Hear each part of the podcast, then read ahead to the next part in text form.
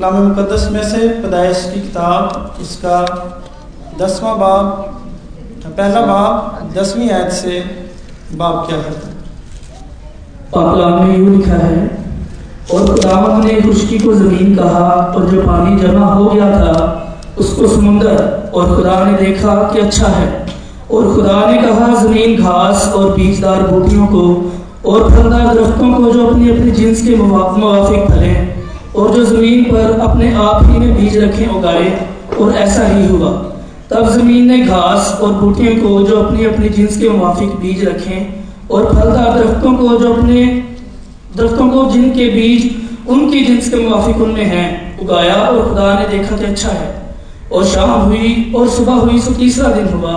और खुदा ने कहा कि फलक पर नज़र हों कि दिन को रात से अलग करें और वो निशानों और जमानों और दिनों और बरसों के इम्तियाज़ के लिए हों।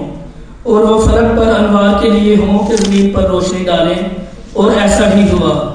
सो खुदा ने दो बड़े नैयर बनाए। एक नैयर अकबर के दिन पर हुक्म करे और एक नैयर असगर के रात पर हुक्म करे और उसने सितारों को भी बनाया।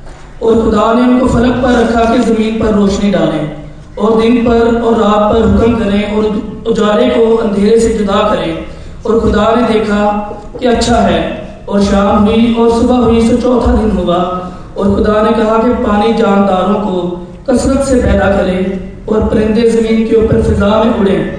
और खुदा ने बड़े बड़े दराए जानवरों को और हर किस्म के जानदार को, जो पानी से बकसरत पैदा हुए थे, उनकी जिन्स के मुआफिक और हर किस्म के परिंदों को उनकी जिन्स के मुआफिक पैदा किया। और खुदा ने देखा कि अच्छा है। और खुदा ने उनको ये कहकर बरकत दी कि फलो और भरो और समुद्रों के पानी को भर दो और परिंदे ज़मीन में, ज़मीन पर बहुत भर जाएँ। और शाम हुई और सुबह हुई, सो पांचवा दिन हुआ। और खुदा ने कहा कि ज़मीन जानदारों को उनकी जिन्स के मुआफिक छुपाए और रेंगने वाले जानदार और जंगली जानवर और उनकी जिन्स के मुआफिक पैदा करे और ऐसा ही हुआ। और खुदा ने जंगली जानवरों और चुपायों को, उनकी जिन्स के मुआफिक और ज़मीन के रेंगने वाले जानदारों को, उनकी जिन्स के मुआफिक बनाया और खुदा ने देखा कि अच्छा है। फिर खुदा ने कहा पर अपनी शरीर की मानत बनाए और समुद्र की मछलियों और आसमान के परिंदों और चुपायों और तमाम ज़मीन और सब जानदारों पर, जो ज़मीन पर रेंगते हैं, इख्तियार रखें। और खुदा ने इंसान को अपनी सूरत पर पैदा किया। खुदा की सूरत पर उसको पैदा किया नरो नारी उनको पैदा किया, और खुदा ने उनको बरकत दी और कहा कि फलो और बड़ो और ज़मीन को ममूरो, महकूम करो, और समुद्र की मछलियों और हवा के परिंदों और कुल जानवरों पर जो ज़मीन पर चलते हैं, इख्तियार रखो। और खुदा ने कहा, देख कि, खुदा ने कहा कि देखो, मैं तमाम रोए ज़मीन की कुल बीजदार सब्ज़ी और हर दरख्त जिसमें उसका बीजदार फल हो, तुमको देता हूँ। ये तुम्हारे खाने को हों।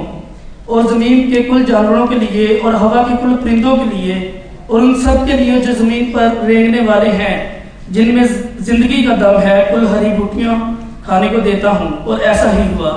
और खुदा ने सब पर जो उसने बनाया था नज़र की और देखा कि बहुत अच्छा है, और शाम हुई और सुबह हुई सो छठा दिन हुआ। पाकलाम के पढ़े सुने और समझे जाने पर खुदा की खास बरकत हो। आमीन।